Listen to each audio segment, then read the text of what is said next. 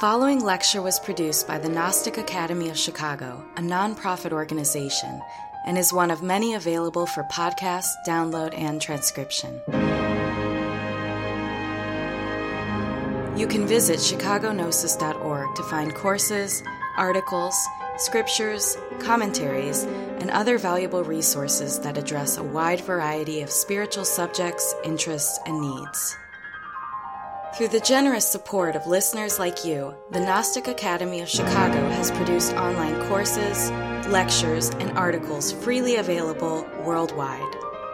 If you have benefited from this knowledge, help humanity through making a tax deductible donation at chicagognosis.org.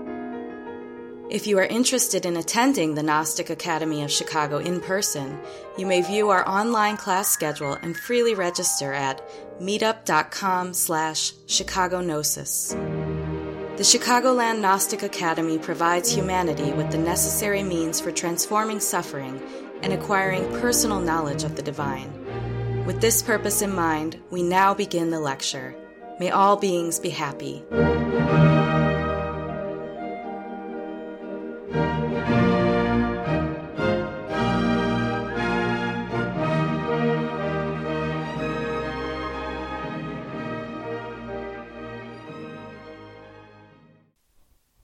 Can hardly attain to this degree of vigilance and comprehension of divinity until one has emptied oneself through muhasabah, self observation, and inner accounting. The person who has taken account of what he has done in the past and improved his state in the present has attached himself to the path of the truth. In this relationship with God Most High, he has learned how to keep a heedful heart. He has guarded his breaths for God through pranayama and has turned his attention to God in all his states. So he knows that God is watchful over him, close to his heart, knowing his states, seeing his acts, hearing his words. Whoever is neglectful of all this is far from the beginning of contact. How far then from the realities of nearness to him? From Al Qushayri's Risalah, Principles of Sufism. We're continuing our course on the science of meditation, specifically outlined within the Eightfold Steps of Yoga, as described by Patanjali. So far, we have discussed yama and niyama, restraint and observances, as well as asana, posture. Yama known as restraint or ethics, signifies to yoke, harness, or control the mind.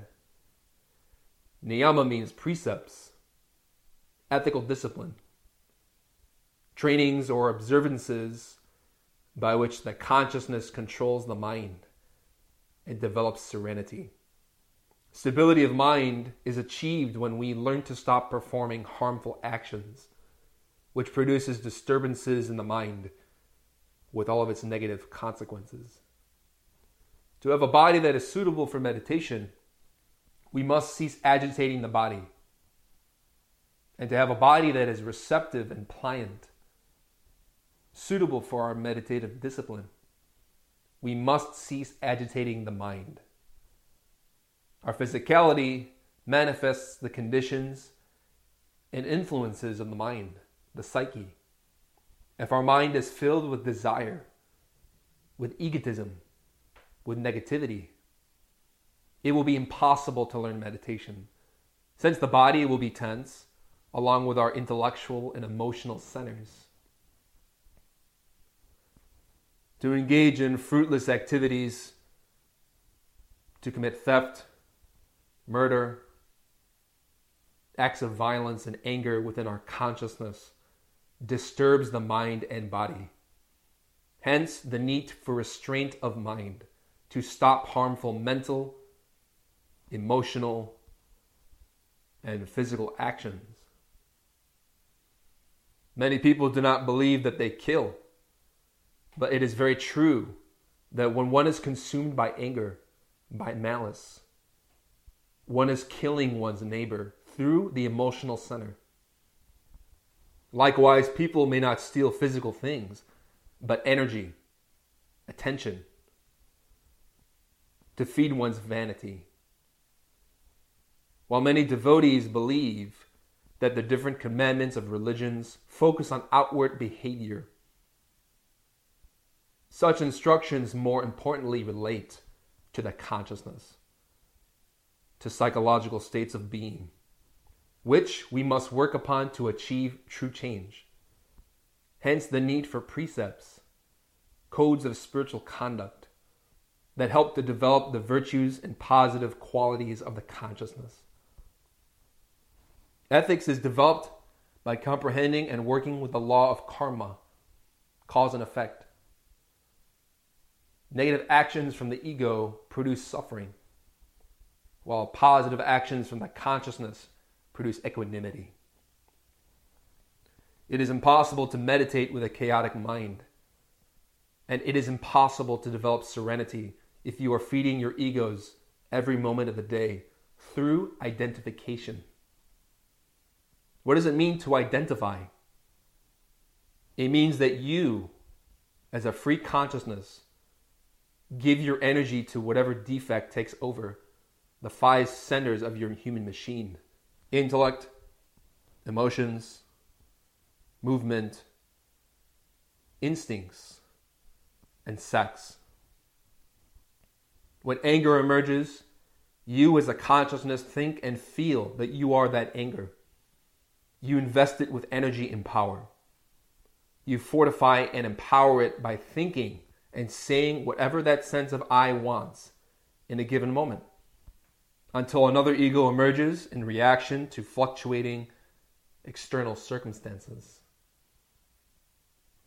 Feeding the ego produces pain, since the I, desire, is a condition, a conglomeration of shells, a state of suffering that traps our full conscious potential. To restrain our mind from doing what it wants every second of the day is the work with ethics. It is knowing how to consciously work with the law of cause and effect. As we explained in the previous lecture on ethics, karma, and interdependence, how you behave in body, speech, and mind determines the quality of your life disciplining your lower self, the ego desires, or nafs within Sufism, is the definition of the spiritual path. This is from Lahiji, a Sufi initiate. The lower soul, nafs, which etymologically signifies breath, is always engaged in inspiring your imagination to pursue evil acts or thoughts every moment striving to cast you down into the abyss of pride, hypocrisy, and egotism. Each moment thus demands that you overcome and repulse such evil thoughts and false conceptions, constantly regaining your faith afresh and reaffirming your belief, and never imagining yourself safe from the lower soul's deceit even for a second. Nafs in Arabic means breath vitality, vigor, or soul. The ego's nafs or desires within us have trapped or conditioned our essence, our consciousness. Every ego defect or desire traps the energy of the consciousness within states of suffering. Every naf, like anger, pride, fear, laziness, gluttony, etc., squanders the energies of the psyche in atomic explosions of hatred, lust, and desire. Meditation begins when we learn how to stop wasting energy mental, emotional, volitional, sexual. You enact the initial stages of ethical discipline when you, as a consciousness, are observing your mind, heart, and body your egos, seeing them as something inferior and separate from your consciousness. The deeper part comes through transformation when you consciously choose not to give your ego what it wants.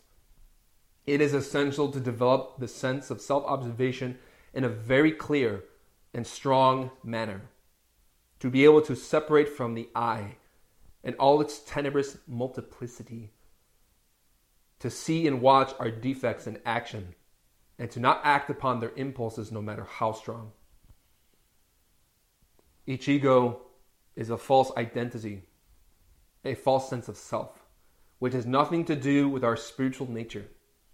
The I has nothing to do with the being, as well as the unconditioned free consciousness.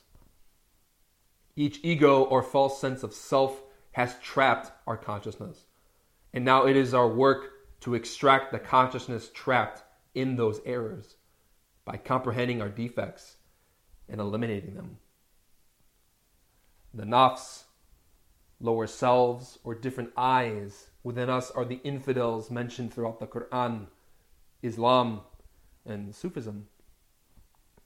The following is from Kashif al Asrar by Maibudi. There are two forms or two types of warfare outward and inward. The outer battle is against the infidel, kafar, or black magicians in the astral and mental planes, while the inner war is waged aggressively against the lower soul, nafs. Warriors of the sword are threefold the slayer who is rewarded, the battle weary vouchsafed forgiveness of sins, and the martyr who is slain. Likewise, the warriors of the soul are threefold one who exerts himself, who belongs to the just and the pious, abrar one who excels in struggle, who sustains the spiritual hierarchy, autad, and one who is victorious, who is numbered amongst the apostolic saints, adal.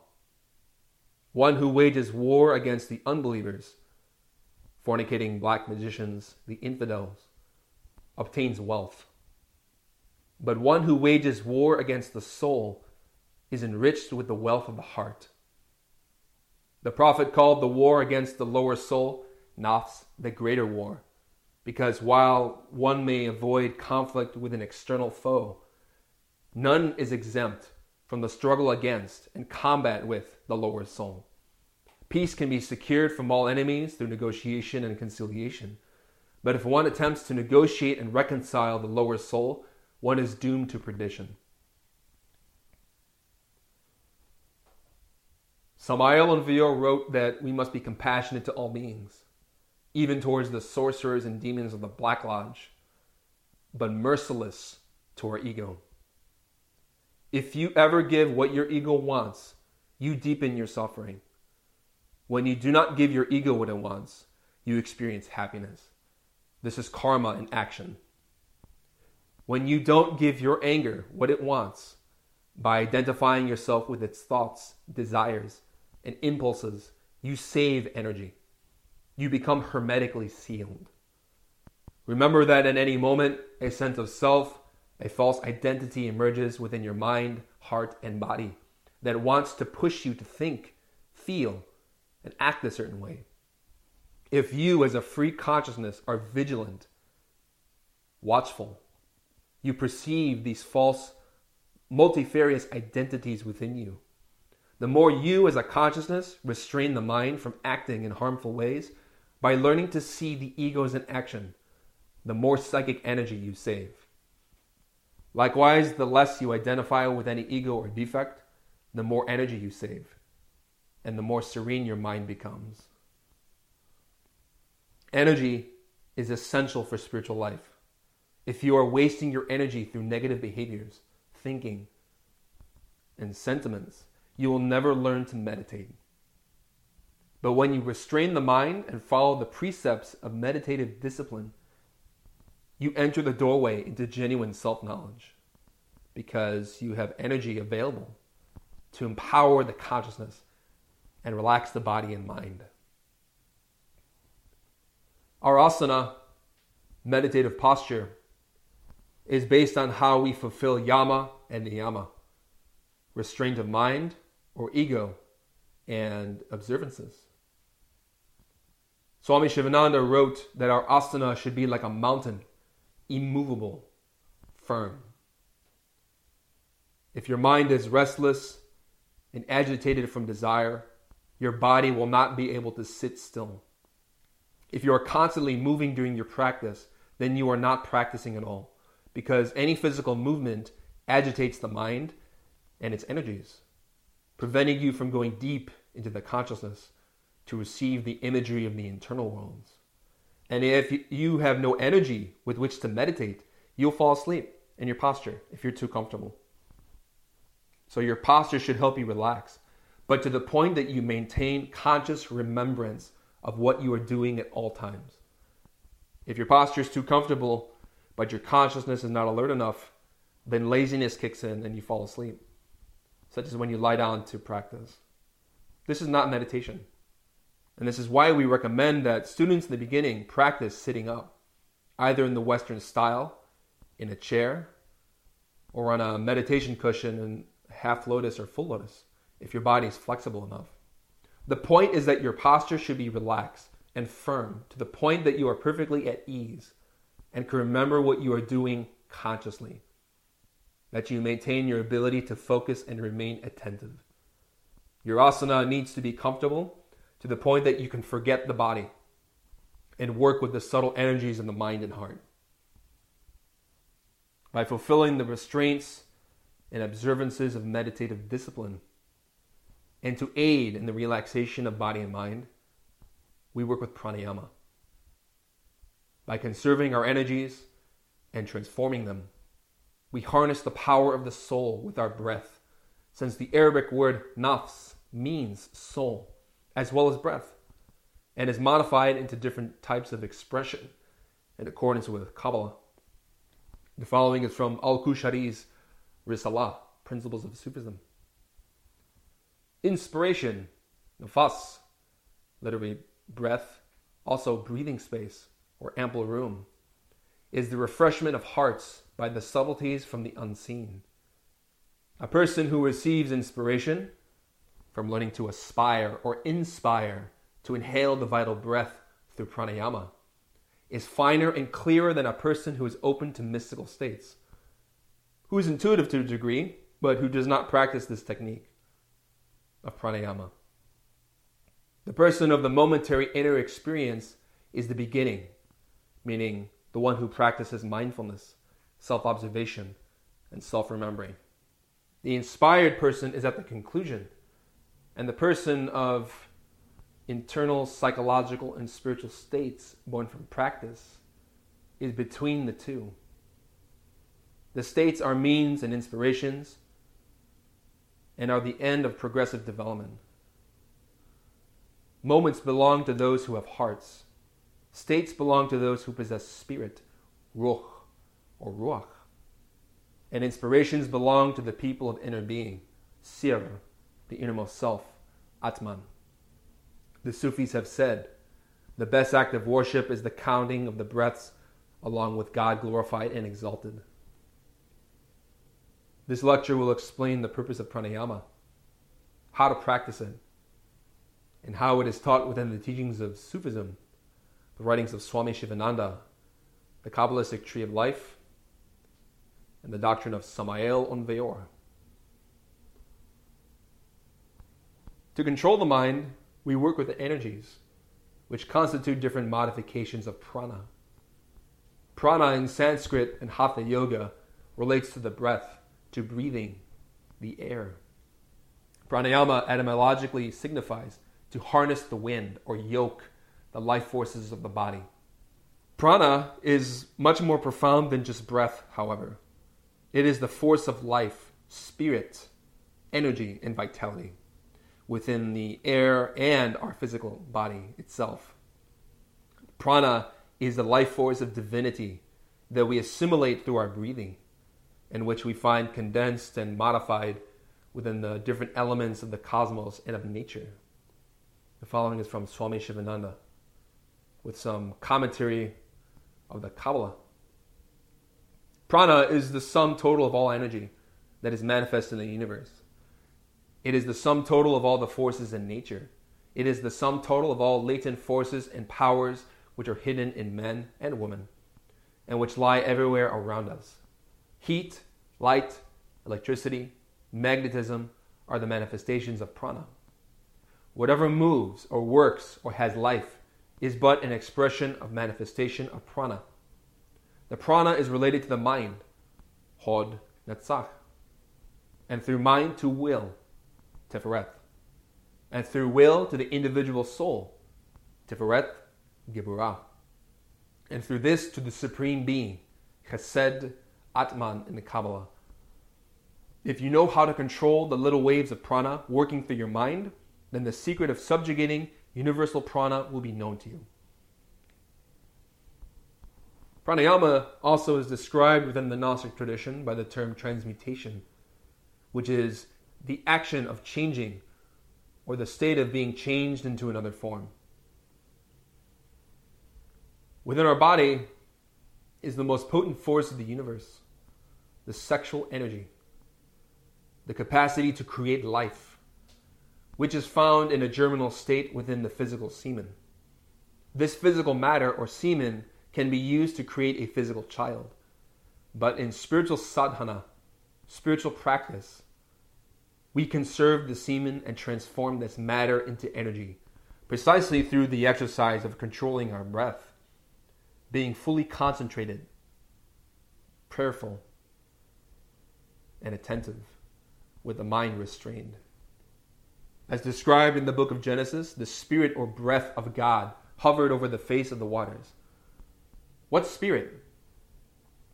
The Ruach Elohim in Hebrew, or Ruach in Arabic, otherwise known as prana in Sanskrit, the divine forces that generate life. The prana, the energies of divinity, can be directed to yoke the sexual waters in our body, to transform that water into light. For as Genesis teaches us, God said, Let there be light, and there was light. That light is consciousness and comprehension in meditation. The word trans is a prefix used with the meanings such as across, beyond, through, and changing thoroughly. Mutation comes from mutate, to change or cause to change in form or nature. Transmutation is the science of changing the sexual water into light, carrying it up within our spine to the brain, mutating that semen into energy. This is accomplished through yoking the vital winds, the energies of our breath, mind, body, heart, and semen. So, prana is not only in the air, but in all the elements of nature and our body, within the aerial nature of our thoughts, the fires of our emotions, and the solidity of our physical earth or body, and most importantly, within the waters of the sexual organs. Prana condenses into multiple forms of matter and energy, most importantly, sexual, which we transmute from the physical brute semen to feed our consciousness with light. It's important to remember that it is impossible to develop the consciousness without energy, and that the most important form of energy is sexual. Sexual energy is prana, the vitality, power, vigor, and life that can awaken our full potential. The word prana bears similar etymological meaning as the Arabic word for soul, nafs, which can be lower, egotistical, or higher, conscious, depending on our work. How we harness energy is determined by the quality of practicing pranayama. It's interesting that the term prana can signify the sexual organs, which demonstrates that to work with pranayama is to control the creative energy and to use it for spiritual development. This is why chastity is emphasized by Patanjali, the yogis, and all genuine practitioners of every spiritual tradition. Chastity means restraint and transmutation of the sexual energy, the prana. The science has been known by the term brahmacharya in the East, which is a Sanskrit word composed from Brahma, the Sanskrit name of the creative force or divinity, and charya, to be followed, in observance or restraint. Everyone in these times want to know how to meditate. But when instructed to restrain and control the sexual energy, to restrain the lower selves, egos, nafs, or desires, they run away. This is sad because without harnessing the vital winds, the sexual energy, without going against the grain of one's habits, one cannot learn meditation. To feed desire or egos, lust, through identification, produces suffering. By expelling the very energies that can give life, we hinder our spiritual life. Meditation is impossible for individuals who have no prana, no energy in their body that can help to empower the consciousness. The following advice is from Swami Sivananda. Brahmacharya literally means achara, or conduct, that leads to the realization of Brahman, or one's own self.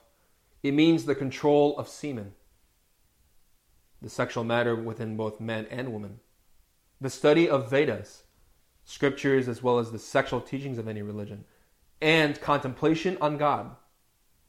The technical meaning of brahmacharya is self restraint, particularly mastery of perfect control over the sexual organ, or freedom from lust and thought, word, and deed.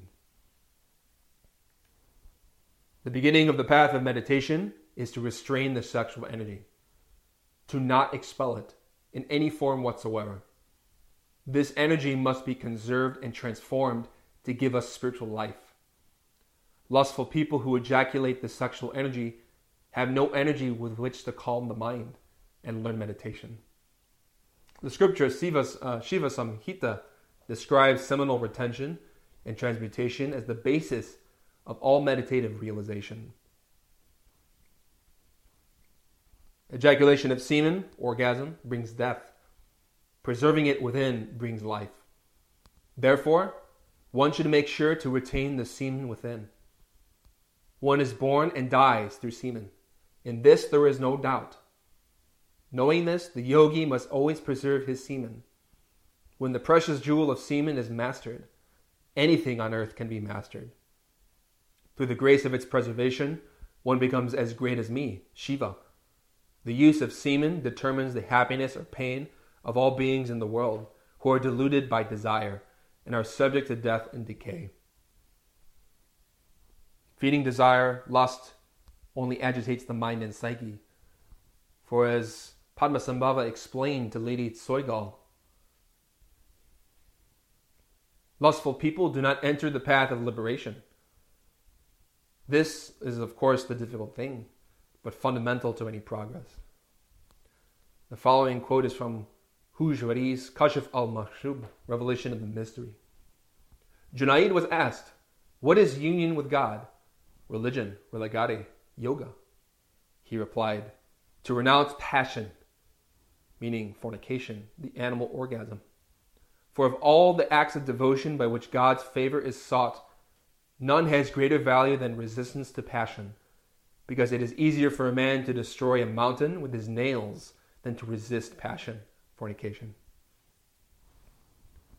The next steps include controlling lust in the heart and mind, which is, of course, more difficult. Students must fight against adulterous and lustful tendencies, the desire to look at the opposite sex with desire, with lust. As Jesus taught, Ye have heard that it was said by them of old time, Thou shalt not commit adultery. But I say unto you, that whosoever looketh on a woman to lust after her hath committed adultery with her already in his heart. From the book of Matthew, chapter 5, verses 27 to 28. The following quote in relation to this topic is again from Kashf al Mahjub, Revelation of the Mystery by Al Hujwari. The most manifest attribute of the lower soul is lust.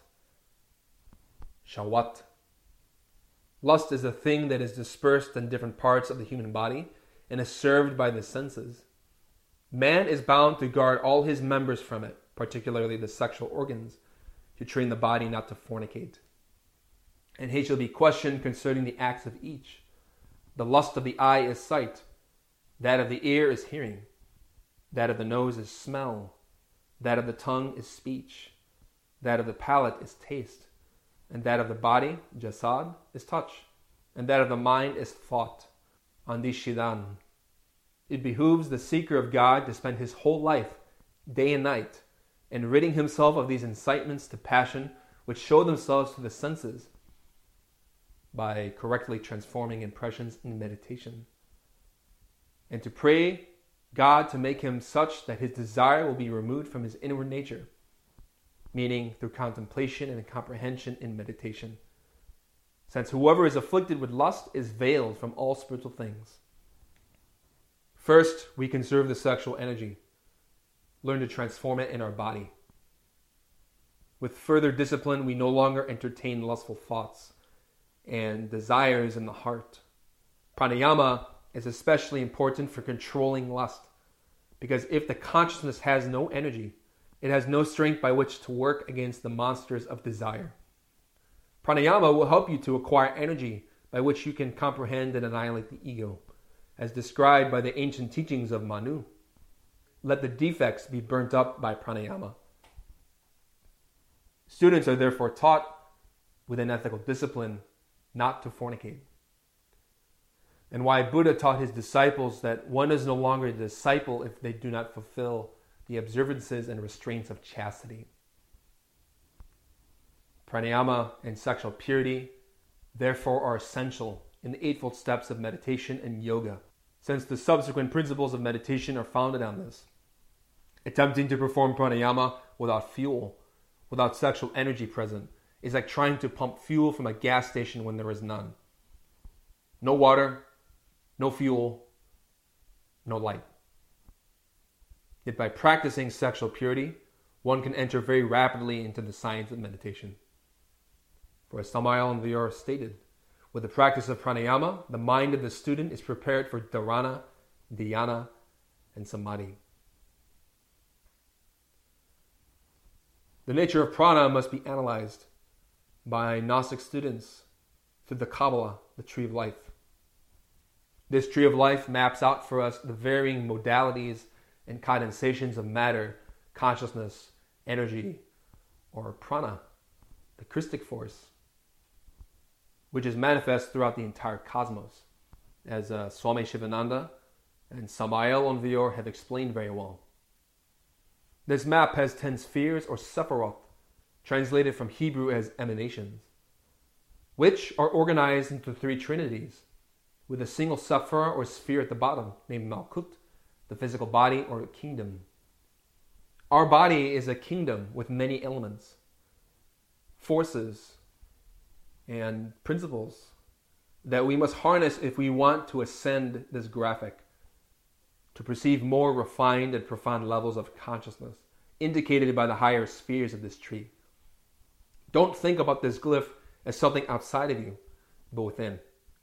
This image maps out states of perception in more refined or gross levels, from the most subtle above to the most dense below. This has nothing to do with vertical space in the true application of this graphic. The tree of life emerges from the abstract absolute space, the unknowable seity or ayin. From within the ayin, the nothingness of cosmic abstract space, is our own particular supra divine star, the Ein Sof, the limitless. And from that Ein Sof emerges the Ein Sof Aur, the limitless light, the cosmic Christos, or Christ. This light manifests into the universe as the top trinity of this graphic.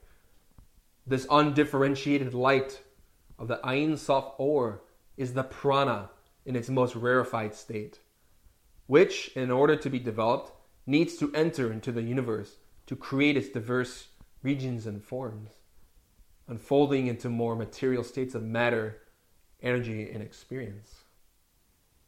The top trinity is known as the Logoic Triangle, the Christic forces of Keter, Chokmah, and Binah, or Father, Son, and Holy Spirit in Christian terms. These three spheres are not people, but energies. This trinity is the power of creation, Genesis, which are three aspects of one light, or force, prana, in other words. Because this power is in a refined state, it is elevated, superior, rarefied. Yet for that power to develop, it must materialize, condense, descend to the lower regions of this tree to be worked upon consciously. Prana condenses into other forms of matter, energy, and perception, represented by the Sephiroth below. To work with prana above, we must work with that energy below, within the lower aspects of our being. We can analyze the nature and modifications of prana in different ways, especially in accordance with the septenary constitution of the human being, which is Atman, the innermost being, our inner Buddha or God has said. Buddhi, the consciousness, the divine soul, Geburah. Superior manas, the human soul, willpower, causal body, Tiferet. Inferior manas, the mind, mental body, Netzach. Kamarupa, the body desires, the astral body, Hod. Linga Sarira, the vital ethereal body, Yesod. Stula Sarira, the physical body, Malkut. From Samael Aun Weor's Kundalini Yoga, The Mysteries of the Fire. Atman, Buddhi, and Superior Manas constitute the middle trinity, the ethical triangle of the tree of life, relating to our genuine humanity and the spiritual principles of our inner divinity that guide us in the work. This trinity is the real being or inner spirit, Chesed. Divine soul, Geburah, and human soul, Tiferet. The latter is sometimes referred to as superior manas, superior mind in Sanskrit. Our consciousness is a fraction of the human soul, known as Tiferet in Kabbalah. This middle sephira in the very center of the tree of life is known by the term superior manas in theosophy. This term mind can be very vague in esoteric and spiritual circles. Superior manas Tiferet is abstract, not concrete. It is our willpower. We know it's there, but it is not materialized.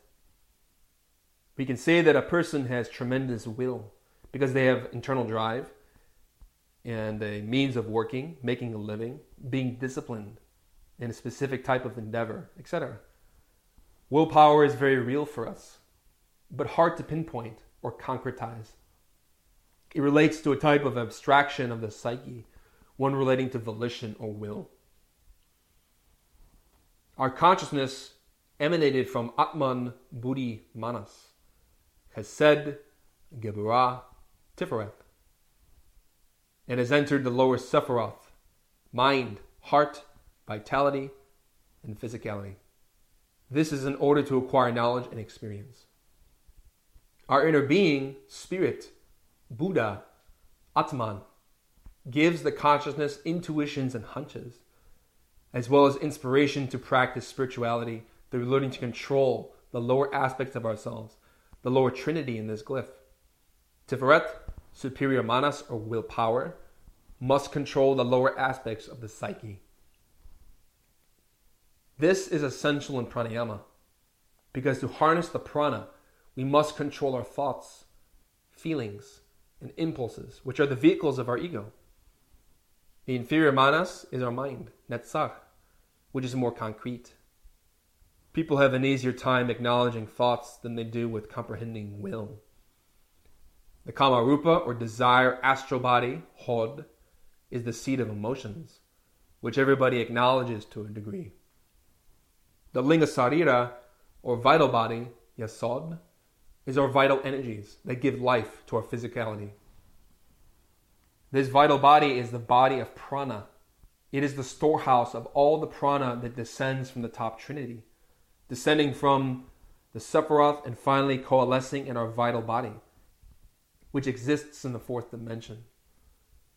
This vehicle sustains the chemical, biological, catabolic, metabolic, etheric, and vital processes of our physical body the Stula Sarira Malkut. Without the vital body and its circulation of prana throughout the physical body, we would not be alive. These three lower spheres, inferior manas, kamarupa, and linga sarira, or netzach, Hod, and Yesod constitute the triangle of priesthood. This triangle is the work with magic, from the Indo European root word mag, meaning priest or magician. Magic is not pulling rabbits out of hats or impressing people with clever tricks. Magic is knowing how to consciously manipulate matter and energy, prana, within our tree of life through willpower and visualization. Pranayama is a form of magic whereby we manipulate creative forces within our mind, heart, and body. To control the mind with its racing, uncontrolled thoughts, the heart with its surging emotions, and the impulses and instincts of the body, these constitute the beginning of our meditative discipline. When you experience a calm mind through pranayama, you come to realize how magical this science really is, since it produces the serenity and clarity of the soul. The prerequisites of meditation involve stilling the body, the vital energies, the heart, the mind, and our willpower, the lower five Sephiroth of Kabbalah. Let us be very clear stilling the mind is not meditation, it is the beginning. Genuine meditation is about receiving internal information about ourselves and the cosmos, the science of comprehension and understanding. This is an important distinction to make because pranayama aids the practitioner in calming the psyche so that the waters of the mind can reflect internal principles. See here the lower five spheres of the tree of life? These are all different aspects of our psyche which need to be controlled and calmed through yoking prana. Mind is a form of prana. Emotions are a form of prana. And the sexual energy is condensed prana that serves as the foundation for meditation. Since prana, the linga sarira or vital body, is the foundation of this graphic. The mind or body desires are controlled using vital energy, the vital body or linga sarira. Notice how this vital body, linga sarira, or sphere of yesod, is the very center of the tree of life, as well as at its base or foundation. Yesod literally means foundation. Yesod is the basis of spiritual and physical life. The word lingam refers to the sexual organs, specifically the phallus, hence the strong correlation between prana or linga sarira and the sexual glands. The yoni of Hinduism symbolizes the uterus, and its union with the lingam represents the highest consubstantiation of divine love. Prana literally means vital organs and refers to semen.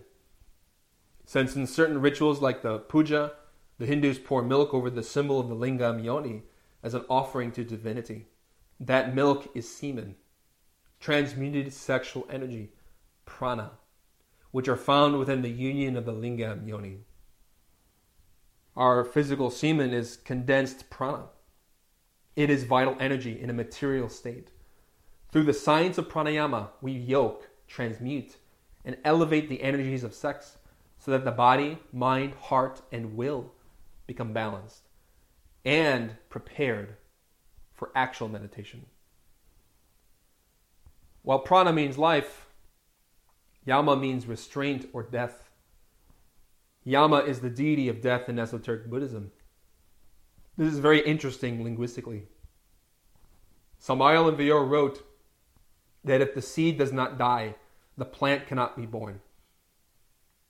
If you want to experience the entirety of the tree of life in meditation, you must give birth to that tree through the sexual seed. When the seed dies and is transmuted, it becomes a tree of life. This is well known by initiates in the science of alchemy or da'at. Pranayama, therefore, helps to transform the seed by destroying the matter, to convert it into energy. By this, we do not mean that one can give birth to the entirety of the soul through pranayama. The solar bodies can only be created in a marriage. Instead, pranayama aids single practitioners in circulating the energies of sexuality to a certain degree to stabilize one's concentration and mind in preparation for dhyana meditation. For as Samael Aun Weor wrote, in igneous rose. The mind must be united with its divine triad, together with the psychic extraction of the astral, vital, and physical vehicles. The inferior manas, together with kamas, prana, and linga, reinforce the divine triad by means of fire. We reinforce the powers of being by working with prana. The inferior manas or mind, the emotions or body of desires, and the prana or linga sarira reinforce the middle triad through the work with sexual fire. Mind, emotions, and sexuality help to support the principles above through pranayama. Atman Buddhi Manas are strengthened through yoking the fires of sexuality below, which are contained within the waters of Genesis, the sexual matter. People who do not work with the creative energies have a weak connection to their inner being. People who fornicate lose their connection with divinity. However, this connection can be reestablished the more we work with transmutation. This becomes evident through internal experiences in meditation. While pranayama works with sparks of fire, the sexual fire must be harnessed or yoked in a matrimony to fully develop the creative energies. All this work of transmutation is performed with our willpower, our human soul, the superior manas or tiferet. Our will must exert itself to control the sexual energy through spiritual inspiration emanating from Atman Buddhi. Prana then produces a profound calming effect on the mind, heart, and body below. Pranayama, interchanging nostril breathing, requires a form of effort or will to perform. It also involves imagining the circulation of forces in your body and mind. This is the superior manas or willpower in action, in combination with our capacities for perception and imagination, known as Geburah and Kabbalah, the sphere of Buddhi, the divine consciousness. We must perceive what we are doing in every practice, especially pranayama and sexual transmutation as we're going to elaborate upon in our discussion of spiritual insight, the capacity to perceive is imagination, to see internal psychic things, the movement of energies. Pranayama involves willpower to control the energies through our breath, serenity, and composure. We also need perception of those forces inside. These are abilities that the practitioner develops gradually through consistent discipline. We have an image here of the nervous systems of the body, which become charged with vitality when we learn how to circulate those forces with our willpower and imagination. Hinduism refers to energetic channels in the vital depth, the etheric body of the soul, as nadis. There exist millions of nadis in our vital body, which are intimately related with the chakras of our ultra biology. The latter composed of the internal chemistry of forces and energies that interdependently flow through our physicality and internal vehicles. A nadi is a line or current of vital energy. And when two nadis intersect, you form a vortex, a wheel of energy, a chakra. People believe that there are only seven chakras, which is wrong, because wherever two nadis join, you form a vortex or wheel of forces. While there are seven main chakras connected with the spinal medulla, we really possess hundreds of thousands of chakras throughout our body, each with their own purpose, role, and influence.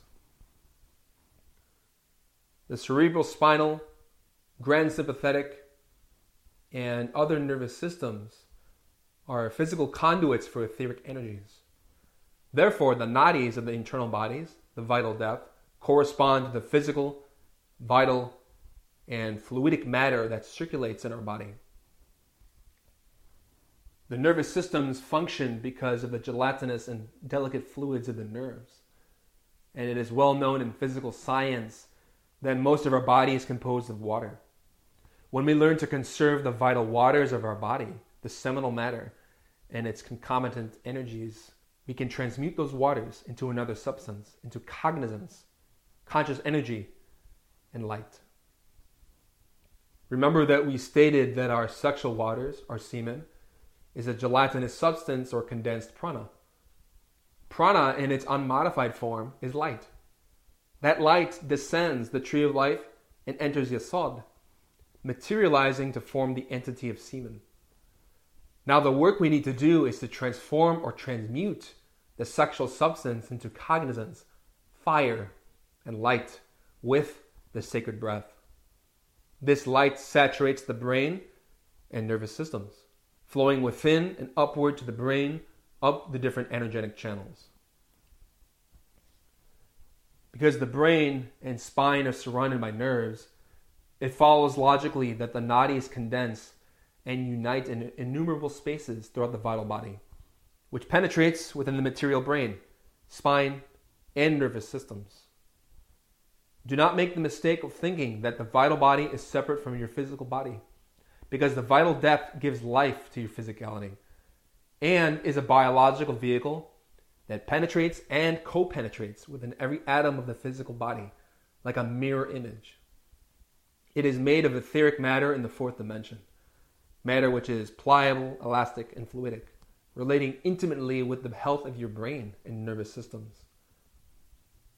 Without the vital body, we would not be able to physically exist, since it is the fourth dimensional aspect of your material, physical, third dimensional body. Since every atom of your etheric body penetrates every atom of your physical body, giving you life. The day your vital depth disconnects from the physical body is the day you physically die, since without ether, prana, we would not have life. Prana and the etheric body have been well documented by the Kirlian camera, a device developed by Russian scientists that photographs the vital aura of people, plants, and even minerals. All living things have prana, even supposedly inorganic matter like metals and earth. This type of science demonstrates how the vital body of any living thing is inseparable from its material physical form. The tree of life in our physical body is our spine. So while there is a macrocosmic implication to studying the universe, our spine is how we have physical and spiritual life, especially when we learn how to circulate prana in our secondary or sexual system, as described by Master Morya in this Dayspring of Youth. The two main energetic channels we focus on with pranayama are Ida and Pingala, or the lunar and solar currents. By the term lunar, what we mean are feminine, negative, or receptive forces in the body, whether we are male or female. And by solar, we mean the masculine, positive, or projective forces of the body, whether we are male or female. These forces originate within our gonads, the testicles or the ovaries. In the same manner that an electrical current has positive, negative, and neutral currents, our sexual system likewise has masculine, feminine, and neutral forces or nadis. Through controlling and directing prana, we circulate vital force through the nadis Ida and Pingala up the spine in the form of an eight, the caduceus of Mercury with its two entwining serpents, a representation of the solar and lunar energetic currents. While Ida is feminine and Pingala is masculine. The spinal column is the neutral, grounding current by which masculine and feminine cohabit, unify, and reconcile. The energetic nadi of the spine is known as Shushumna nadi. When we learn to harness the energies contained within our waters with our breathing, with pranayama, we can raise and circulate such vital forces from the gonads up the spine through Ida and Pingala, to awaken sparks of a third force in the base of the spine through the Shushumna Nadi. This third force is known in the east as Kundalini and the west as the fire of Pentecost. As Samael Aun Weor indicated in his writings, specifically Kundalini Yoga, the mysteries of the fire. The yogi yogini works with the great breath or cosmic Christos that is deposited within the Christonic semen, when they are practicing pranayama. Pranayama, a practice that consists of making profound inhalations of air and retaining the inhaled air as much as possible, and afterwards exhaling the air until emptying the lungs, also teaches about the poles of the energy. One masculine pole located in the brain, cerebral spinal nervous system, and the feminine pole in the heart, grand sympathetic nervous system. Thus, as when we form two poles in the space through a magneto, we create new energies and these are forcibly giving birth to a third pole. Likewise, we affirm that the third pole is Devi Kundalini, which, from the union of the solar and lunar atoms, is born within the Triveni, situated in the coccyx. These two polarities, masculine and feminine, from the great breath, prove the sexuality of prana and kundalini. Kundalini is absolutely sexual.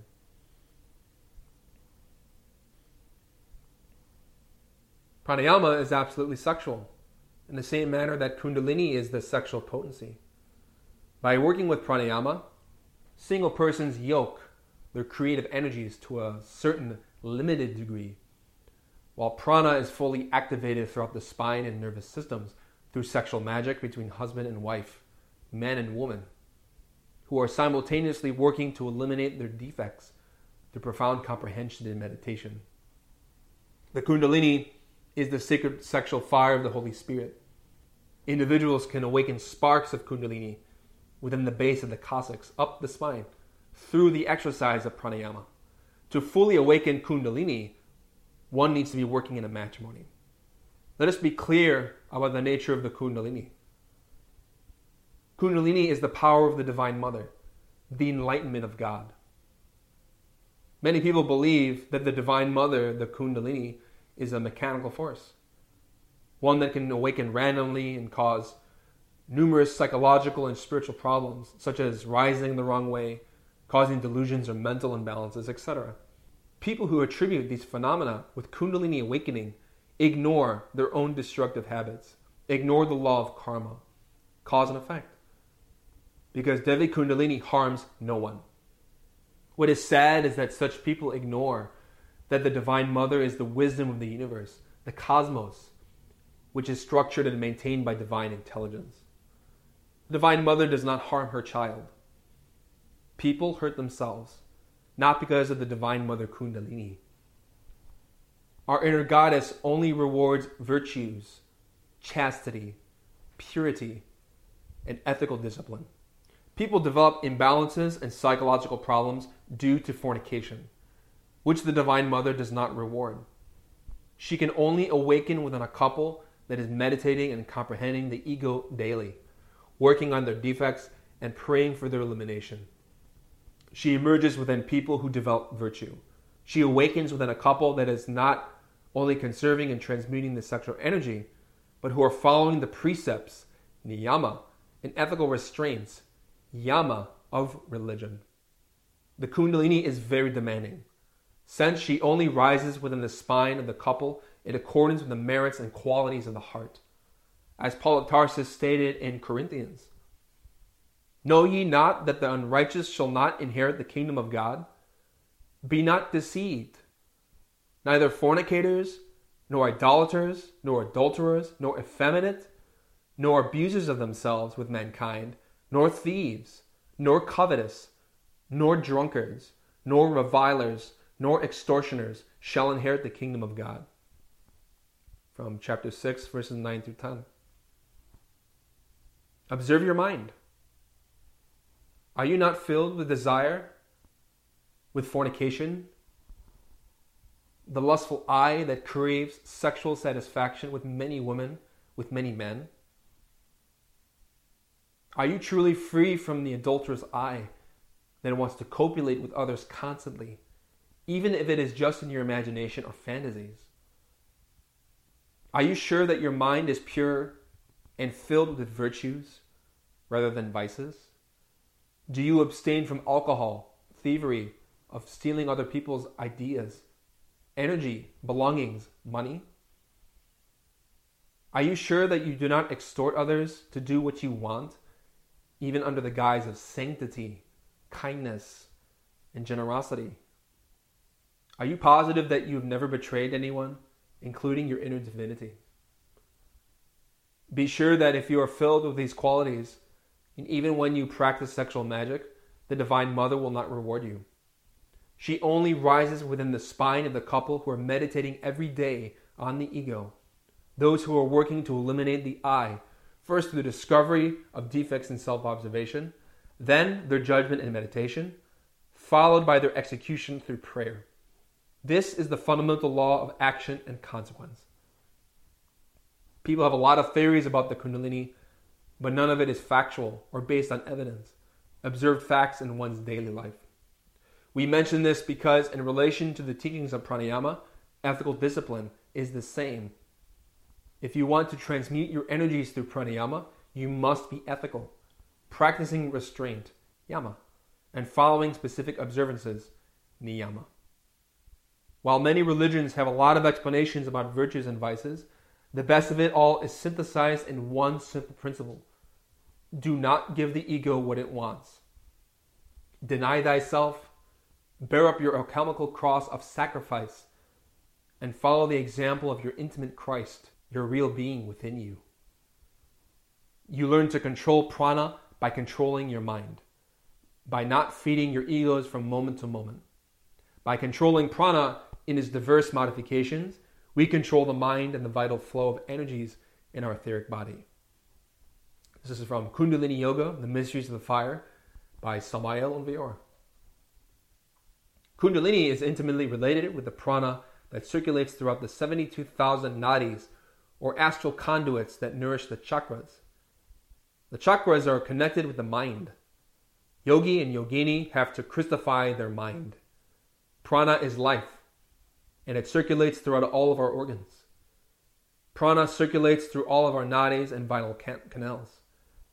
All the 72,000 nadis of our organism have their fundamental base in the nadi kanda, the nadi kanda is situated between the sexual organs and the anus. The kanda collects all the sexual energy that circulates throughout the 72,000 canals of our organism. The sexual energy is prana, life. The nadis, Ida and Pingala, are found side to side of the spinal medulla. These nadis entwine around the spinal medulla in the similar shape of the number 8. The heavenly path is inside the nadi shushumna, the Kundalini ascends throughout the Brahmanadi. The Brahmanadi is found situated inside another very subtle canal that runs throughout the length of the spinal medulla and is known with the name of Chitra. The seven chakras, known with the names of Muladhara, Svadhisthana, Manipura, Anahata, Vishuddha, Ajna, and Sahasrara, are over this Nadi Chitra. When the Kundalini awakens, it rises within the Shushumna canal within the spinal column and awakens the main chakras of the spine. Likewise, the 72,000 nadis or circuits of the astral body, as well as the vital body, circulate. 72,000 is a symbolic number because there exist many more nadis. 72 reminds us of the 72 sacred names of God in Kabbalah. Likewise, making the Kabbalistic addition of 7 plus 2 makes 9, the number of Yesod in Kabbalah the nine sephira from the top the, to the bottom of the tree of life relates to the vital etheric body, the linga sarira.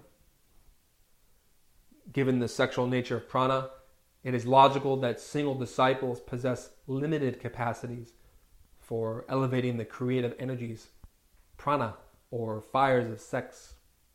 A single person can awaken sparks of kundalini through pranayama, producing certain mystical experiences whereas married couples can awaken their full potential.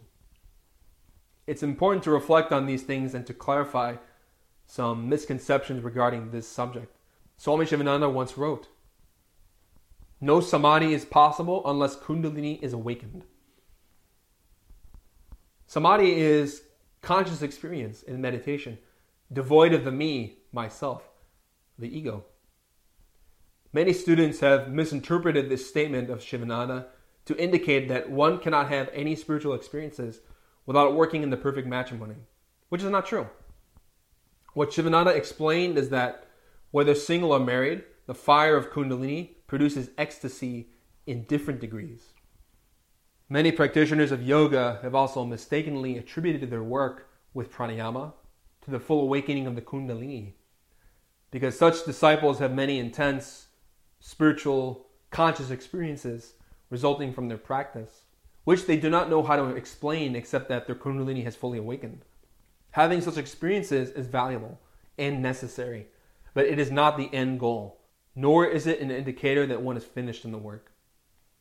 Single persons can awaken sparks of that fire, but the full manifestation of the Divine Mother is only developed amongst couples working in chastity, meditation, and selfless service for humanity. Remember that a man has one sexual polarity dominant and a woman has the other sexual polarity dominant. If an individual wants to awaken the full potential forces of their respective sex, he or she needs a sexual complement, the opposite sex, to awaken the reconciliating force. Man and woman, husband and wife, when sexually united and harnessing the creative energy, awaken a third power, the serpent's kundalini, which typically lies dormant in the base of the spine, in the chakra muladhara, coiled three and a half times and awaiting the moment of its awakening through the science of love. This does not undervalue the work of pranayama, but puts it in context. Single disciples can work with pranayama, can maintain their chastity through these breathing exercises. When disciples are married, they can take their practice further, applying the same principles of yama, niyama, and pranayama, but with the tremendously added force of sexual union, which is known in the East as tantrism. Single people can light a candle up their spine, but husband and wife can awaken the power of millions of suns. This is the literal difference. Single disciples must learn to prepare for matrimony through pranayama which is why in ancient schools of yoga, many masters would train their disciples in brahmacharya before giving them the ultimate secret of sexual alchemy, tantrism, marital union. This was obviously done in secret to avoid scandals and the fears of sexually degenerate people. Once disciples have demonstrated their sincerity, their prudence, their dedication to their spiritual exercises, to pranayama, then the master would unveil the higher mysteries.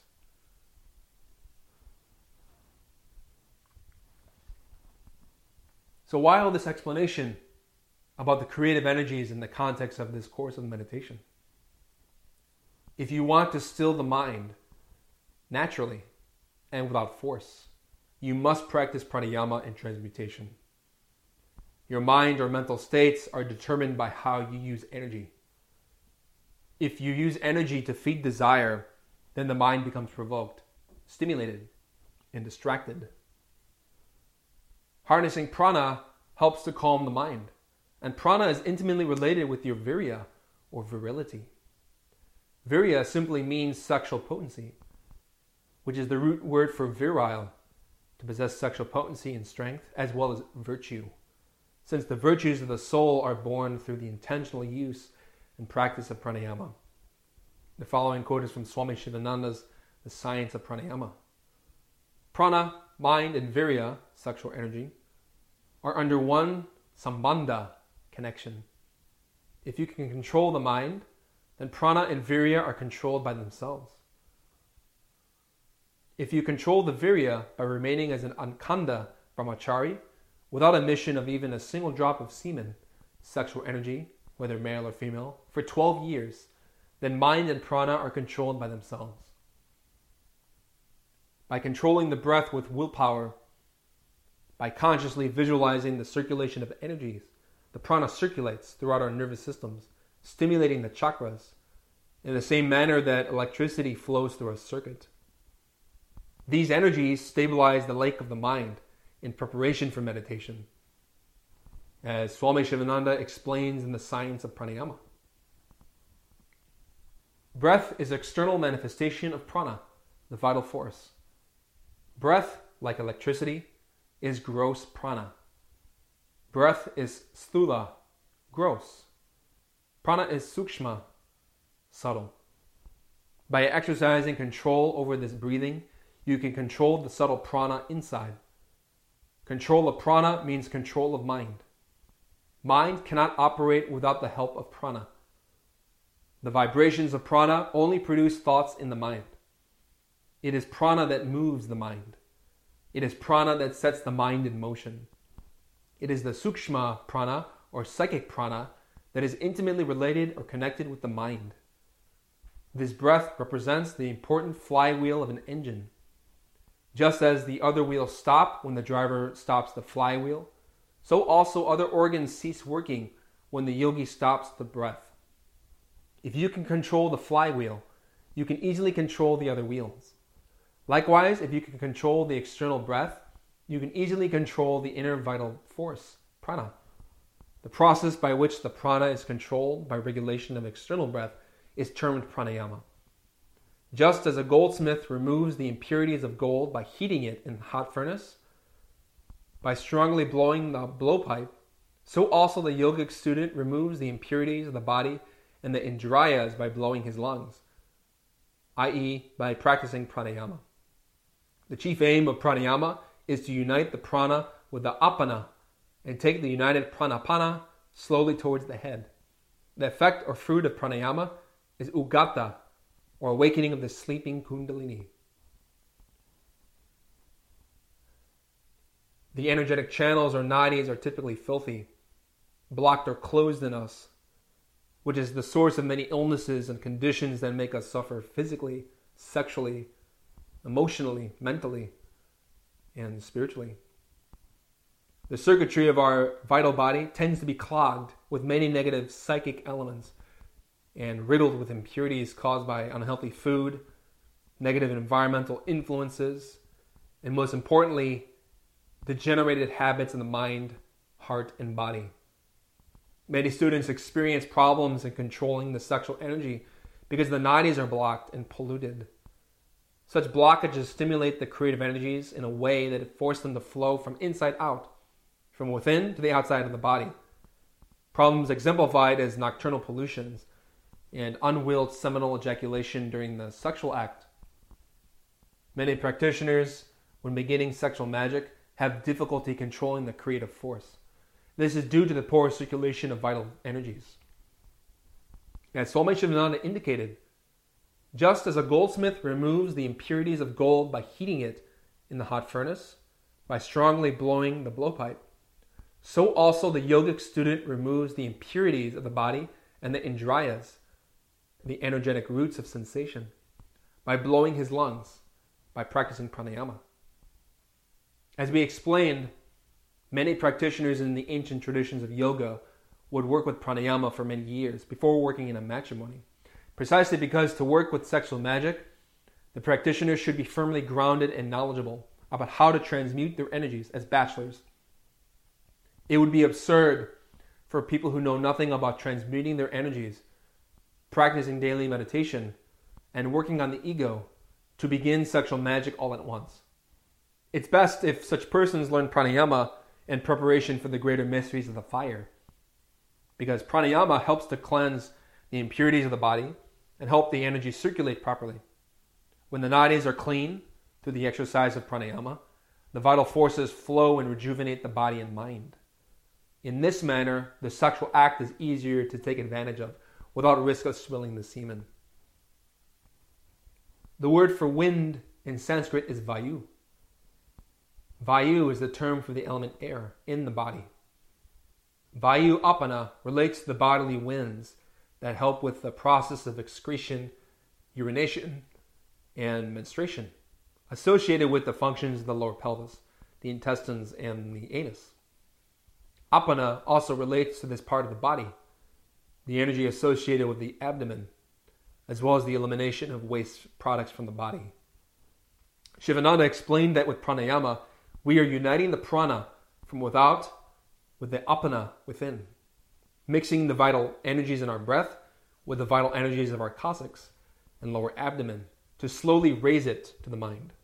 This process awakens sparks of the sleeping kundalini. We've included in this graphic an image of the main chakras of the body. Chakra literally means wheel, and the flywheels that Swami Sivananda references are the chakras. The chakras are vortexes of forces that flow by the power of prana, the vital breath, or seminal energies. Chakras literally spin like a watermill when there's energy available, which is why Rumi, the great Sufi poet, stated in his poem Hidden Music From the heart of lovers, blood flows like a vast river. Our body is the windmill, and love the water. Without water, the mill cannot turn. What waters make it possible for the chakras to spin? The sexual waters, the seminal energy. When yoked through pranayama, the chakras turn like a watermill. But if the seminal waters are ejaculated through lust, then the chakras remain dormant, asleep, incapacitated, without energy to circulate within them. Prana, acoustic energy, modifies into the tattvas, which are different condensations of this energy in the form of the main elements composing physical and spiritual nature. Through alternating breathing with our nostrils, we assimilate these modifications of energy in order to awaken consciousness. The following is from Samael Aun Weor's Kundalini Yoga, The Mysteries of the Fire. The respiration through the right nasal cavity is called Surya or Pingala. We cause through this respiration the ascension of the solar atoms from our seminal system. The respiration through the left nasal cavity is called Chandra or Ida. We cause through this respiration the ascension of the lunar atoms from our seminal system. We reinforce the three breaths of pure Akasha, the sacred sound and fires of Christ, with the exercises of pranayama. These three breaths are combined with the solar and lunar atoms of our seminal system to awaken Devi Kundalini. Prana is the vital Christ, or great breath, the Ein Sof Aur. That vital Christ is modified into Akasha, the superior waters of Kabbalah and the fires of Da'at, within which the Son, the first begotten, the Purusha of every human being, is hidden. Akasha is modified into ether, and the ether is transformed into tattvas. The tattvas are the origin of fire, air, water, and earth. These tattvas relate to the seven chakras in the following manner Muladhara, sacral chakra, earth. Svadhisthana, prostate or uterine chakra, water. Manipura, solar plexus, abdominal chakra, fire. Anahata, heart chakra, air. Vishuddha, throat chakra, Akash. Ajna, third eye chakra, Adi Tattva. And Sahasrara, crown chakra, Samadhi Tattva. There is also the chakra of the lungs as well, but the seven main chakras of the spine are the ones I just listed. The four elements relate to our mind, heart, vitality, and body, or air, fire, water, and earth, respectively. Pranayama aids us in controlling the aerial nature of thought, the igneous powers of the heart, the aqueous nature of our vital energies, and the materiality of our earth, our physicality. While the four elements relate to our three brains and body in this way, the chakras have slightly different correlations as you see in this graphic. Akasha is the primordial fire hidden within the cosmic space.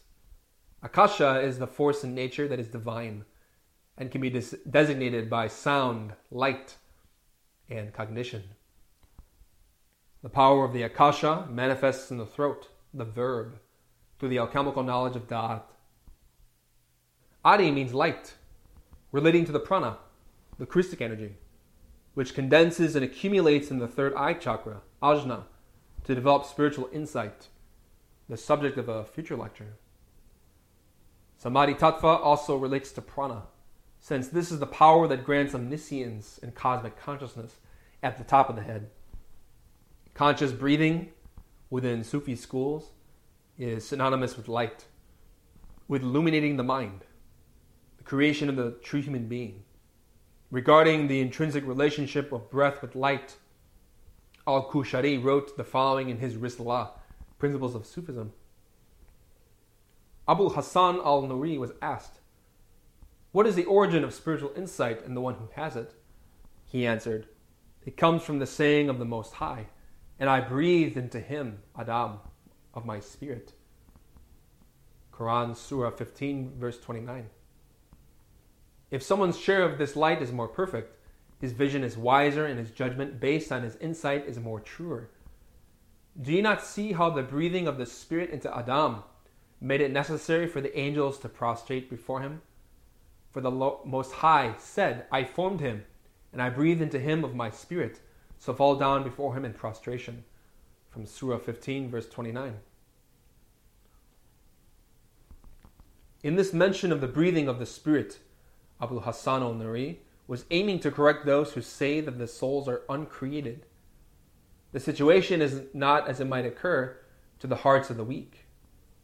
That to which this breathing and union and separation are properly attributed is liable to influence and alteration, which are signs of the transitoriness of created things. Yet God, glorious and exalted, has chosen the believers for perceptions and lights through which they come to possess insight. In essence, these are forms of the knowledge of God. This is the import of the prophet's saying The believer sees by the light of God, that is, by a knowledge and inner vision for which God Most High has especially chosen him, and by means of which he has distinguished him from the others like him. To call these kinds of knowledge and perceptions lights is not an innovation, and to describe that process as breathing is not reaching far afield. What is intended is one's created nature. The sexual energy creates insight, spiritual life. We create the soul through the sexual energy, a power that can produce experiences of astral projection, awakening within dreams, feats of jinn science, clarified perception, developed intuition, and comprehension of problems detachment from egotistical desires and worldliness, egotism, hatred, lightness of body and mind, health, vigor, etc. These are the different lights implied within Sufi language. The sacred Hindu scriptures, the Upanishads, also teach all of this in synthesis. We're going to provide a commentary for the chapter 2, verses 6 and 18 through 17 from the Shvetashvatara Upanishad to emphasize the points we've previously made and to show some of the traditional basis for which this practice is elaborated. We've included an image of Christ's crucifixion in relation to this topic because the cross is the sexual union of husband and wife through the vertical phallic beam and the horizontal uterine beam. The union of masculine and feminine forces the ego dies. Through the fire of the Kundalini, it gives birth to the resurrected soul. The following is from the Svetashvatara Upanishad. Where the fire is rubbed, where the wind is checked, where the soma flows over, there the mind is born. When husband and wife sexually unite, their private parts rub and produce erotic fire when their breathing is in check, controlled, when the prana is harnessed consciously, the seminal energies are transmuted. The word soma means many things, such as body or plant juice, the latter being traditionally used as Vedic offerings during rituals. Soma is sometimes referred to as the drink of nectar of immortality, an ambrosia or milk of the gods. This is none other than the prana, the seminal energies. The bodies of the soul are created through the alchemical cross, when the soma is flowing within the nadis or shushumna canal. Soma literally means body in Greek and can refer to the solar bodies of Tantrism. From the Shvetashvatara Upanishad. If a wise man holds his body steady with its three parts chest, neck, and head even turns his senses with the mind inward to enter the heart. He will then, in the boat of Brahman, Om, cross all the fearful torrents. Rubbing the fire of sexuality applies more so to a matrimony, but a can refer to how individual yogis who practice pranayama awaken sparks of that fire in their spine through profound concentration and deep, unwavering prayer. In the same manner that a couple controls the breath and transmutes the soma, the prana, a bachelor or bachelorette performs transmutation on their own. Pranayama must be performed with the chest, neck, and head steady in a good posture. You cannot circulate prana appropriately if your body is not firm, stable, and relaxed, with your head even with your torso and your spine straight. What are the fearful torrents we must cross through pranayama?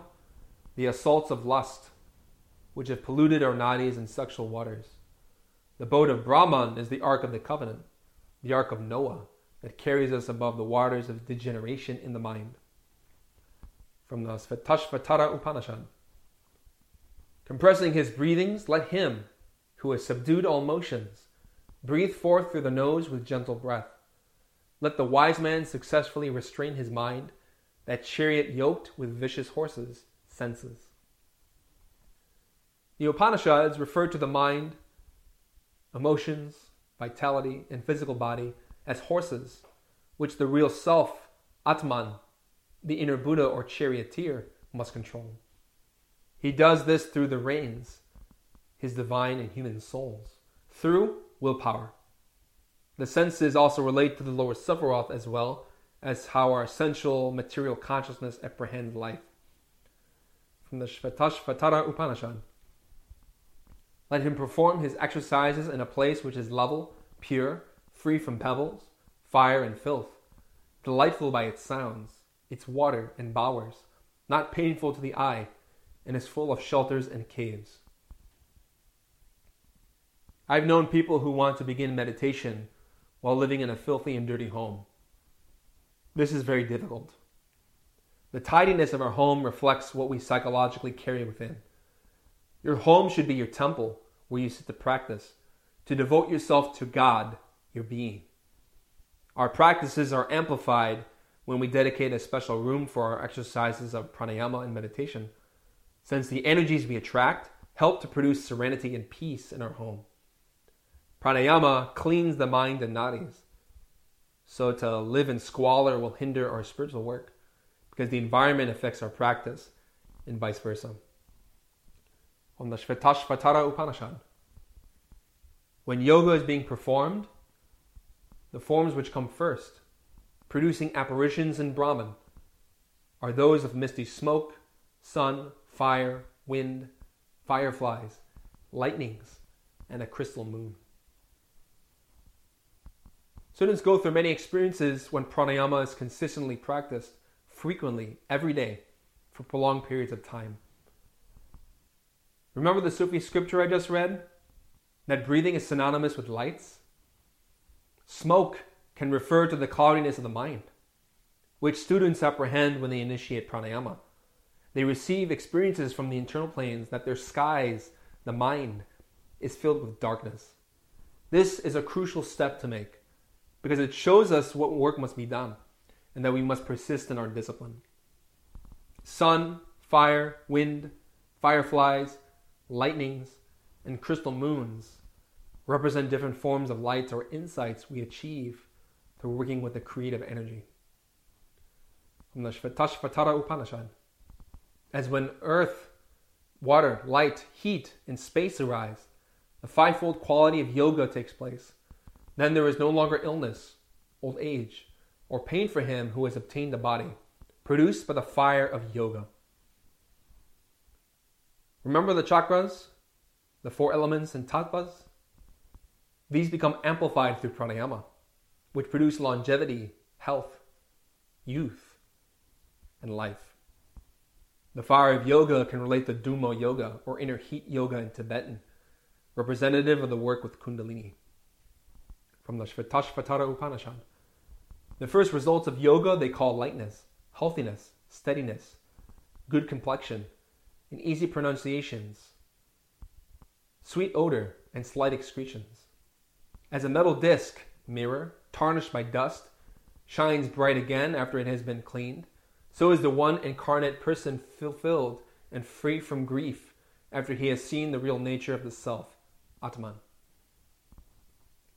Is your mind dull, torpid, dark, hard to control or perceive? Work with pranayama. The mind and heart are a mirror that need to be polished and cleansed through prana. In the words of Prophet Muhammad, there is an organ in the body that, if it is righteous, ensures that the whole system will be righteous. And if it is corrupt, the whole body will become corrupt. This organ is the heart. There is a polish for everything that takes away rust, and the polish for the heart is dhikr, the remembrance of Allah. Guard your breaths against God Most High, state the Sufis.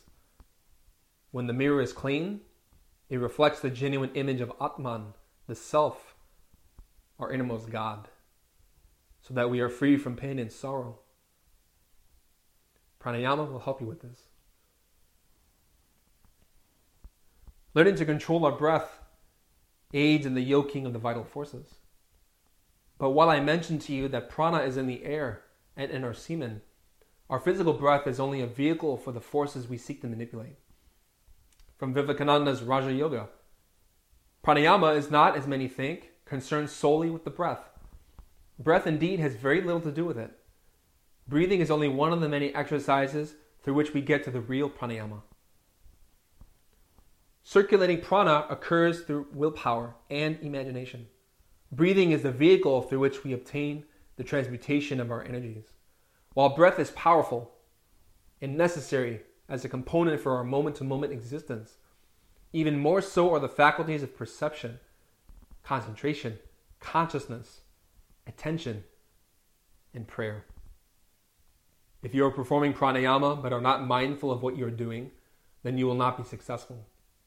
Pranayama involves working with each of the three brains of Gnostic psychology, directing the energies consciously. As Samael Aun Weor stated, wherever we direct attention, we expend creative energy. This is essential, since no practice is useful if we are not attentive of what we are doing. Your mind, heart, and body must be relaxed and in control, which is not a state of rigidity, but of calmness composure, flexibility, and firmness.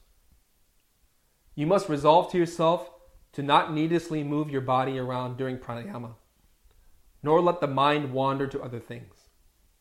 You also must resolve to not let your heart distract you, but to devote yourself to profound prayer during this exercise. If you are thinking of other things while you are practicing, then you're not practicing. Likewise, if your heart is not at peace, if you're not praying to divinity to aid you, if your emotional center is filled with wrath, anger, or sentiment, ignoring the presence of divinity, you'll find it very difficult to focus and have a good practice. Lastly, if your body can't sit still, if it is agitated and nervous like an animal, constantly moving about, then you will not obtain stillness and the circulation of prana in your system, because the circulation of forces occurs when the waters of the body, heart, and mind are still. Notice that when you cease throwing stones in a lake, the water gradually achieves stability and equilibrium. The surface becomes calm, whereby it can reflect the heavens above in a limpid, calm, and tranquil way. The same with pranayama in the mind. Your mind achieves stillness when you cease agitating it by not feeding your desires. Pranayama also works to calm the mind when there is enough concentration and cognizance of what you are doing. From Al Qushayri's Risalah, Principles of Sufism. And they have said, God created the hearts and made them minds of understanding of Him. After that, He created the secret inner awarenesses and made them a place for declaring the unity, which occurs once the multiplicity of egos are dead and the consciousness is unified in the beloved, the innermost. Every breath that occurs without the guide of knowledge of God and the sign of unity emerges from blind compulsion and is a dead thing. The one to whom it belongs is accountable for it. Here's how to perform a simple pranayama. Seated comfortably with your spine straight and neck and head relaxed, close your eyes and pray to your Divine Mother. Pray that she may help you transmute your energies to your mind and heart to help you visualize and concentrate. Imagine in your spine the two nadis, Ida, Eve, and Pingala, Adam, connecting your gonads, testicles, or ovaries with your nostrils. These nadis are polarized differently in men and women, as you can see in the following graphic. In men, the left current Ida, represented by Eve in the Bible, connects to the left nostril, characterized by lunar or silver atoms. The solar current, Pingala, represented by Adam in the Bible, connects to the right nostril, characterized by solar or bright, fiery yellow or golden atoms. In woman, this is reversed. The lunar current, Ida, Eve, connects to the right nostril. The solar current, Pingala, Adam, connects to the left nostril. These polarities are switched in the different sexes because husband and wife, like positive and negative electrical currents, complement and compensate for each other. With your right hand, extend your forefinger and thumb while closing your other fingers into your palm. Close your right nostril with your thumb and inhale through the left nostril.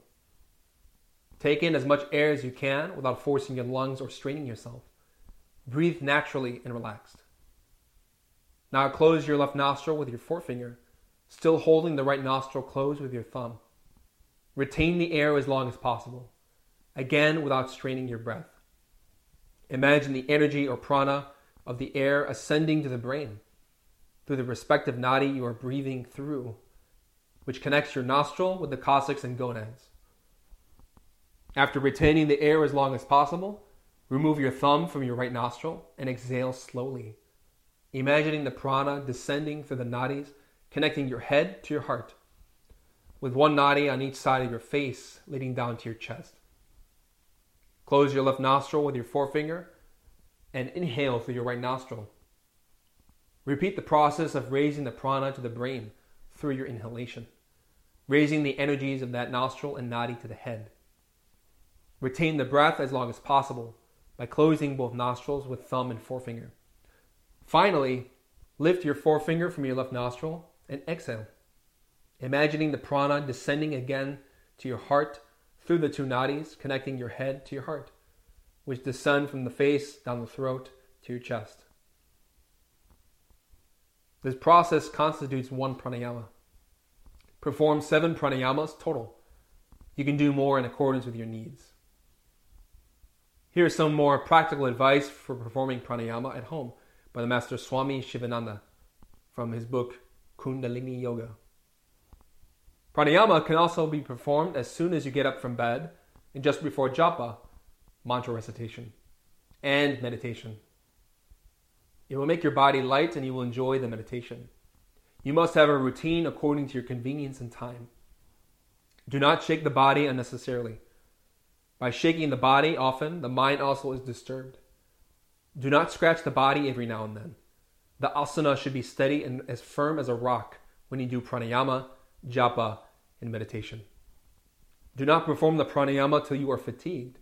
There must be always joy and exhilaration of spirit during and after the practice. You should come out of the practice fully invigorated and refreshed. Do not bind yourself by too many rules, niyamas. Do not take bath immediately after pranayama is over. Take rest for half an hour. If you get perspiration during the practice, do not wipe it with a towel. Rub it with your hand. Do not expose the body to the chill draughts of air when you perspire. You should not expect the benefits after doing it for two or three minutes only for a day or two. At least you must have 50 minutes daily practice in the beginning regularly for days together. There will be no use if you jump from one exercise to another every day. When you perform pranayama, the important aspect of your breathing is retention. With inhalation, you want your lungs to take in a profound amount of air in a relaxed and calm way, without forcing the lungs to expand beyond its limits. Your breathing should not be forced and loud but silent and peaceful. I've known many people who make a lot of noise when performing pranayama, as if they were some kind of hydraulic engine. But nowhere in the teachings of yoga do we find any support for this tendency. As Swami Sivananda wrote, Always inhale and exhale very slowly. Do not make any sound. Likewise, there should be no strain in any stage of pranayama. These are from the Science of Pranayama by Swami Sivananda. Pranayama is meant to relax the mind, heart, and body. Straining oneself is counterproductive and inhibits the free circulation of energy. With inhalation and exhalation, your breathing should flow through your nostrils without noise. I know some people like to perform pranayama in a loud way, which is wrong. Breathing should be calm and natural, without force. There's more strength in relaxation than there is in bodily and mental exertion. This might seem counterintuitive for people in a culture that believe that one must conquer things with force. The opposite is most true for this practice. If you want to be effective in transmutation, tranquility and control is the key. After your inhalations, you must retain the air as long as possible, again without forcing your lungs. Retention is the most important part of pranayama, since this is how we internalize and accumulate energy within our etheric physical laboratory, in combination with willpower and imagination, visualization. Your life is measured by how you control your breath, and breathing relates to how we modify and use sexual energy, the source of life. Patanjali stated, regulation of breath is the stoppage in inhalation and exhalation. And Swami Sivananda, in the Science of Pranayama, explains about this retention of breath. Kumbhaka is retention of breath. Kumbhaka increases the period of life. It augments the inner spiritual force, vigor, and vitality. If you retain the breath for one minute, this one minute is added to your span of life. Yogins, by taking the breath the Brahmarandhra at the top of the head and keeping it there, defeat the Lord of Death, Yama, and conquer death. There should be no strain in any stage of pranayama. Always inhale and exhale very slowly. Do not make any sound. A yogi measures the span of his life not by the number of years, but by the number of his breaths. Pranayama requires deep concentration and attention. Prana, mind, and virya, sexual energy, are under one sambandha connection. If you can control the mind, then prana and virya are controlled by themselves. If you control the virya by remaining as an akhanda brahmachari without emission of even a single drop of semen, sexual energy, whether male or female, for 12 years, then mind and prana are controlled by themselves. No samadhi is possible unless kundalini is awakened. The practice of kumbhaka, breath retention, in pranayama produces heat and thereby sparks of kundalini are awakened and passes upward along the Sushumna Nadi. The yogic practitioner experiences various visions. Again, from the science of pranayama. To conclude, we will end with comments by Swami Sivananda, who expressed some of the benefits of pranayama. After having explained the technique which we will practice together today at the end of this lecture, I'll conclude with some explanations for why this is beneficial, since many students often write to us asking about some tangible, concrete results for working with this exercise daily. Swami Sivananda wrote in Kundalini Yoga This body becomes lean, strong, and healthy. Too much fat is reduced. There is luster in the face. Eyes sparkle like diamonds. The practitioner becomes very handsome. Voice becomes sweet and melodious. The inner anahata sounds are distinctly heard. The student is free from all sorts of diseases. He gets established in brahmacharya. Semen gets firm and steady. The Jataragni, gastric fire, is augmented. The student becomes so perfected in brahmacharya that his mind will not be shaken even if a fairy tries to embrace him. Appetite becomes keen. Nadis are purified. The Vikshepa is removed and the mind becomes one pointed. Rajas and tamas are destroyed. The mind is prepared for dharana and dhyana. The excretions become scanty. Steady practice arouses the inner spiritual force and brings in spiritual light, happiness, and peace of mind. It makes him an Urdhvareto yogi. All psychic powers are obtained. Advanced students only will get all the benefits.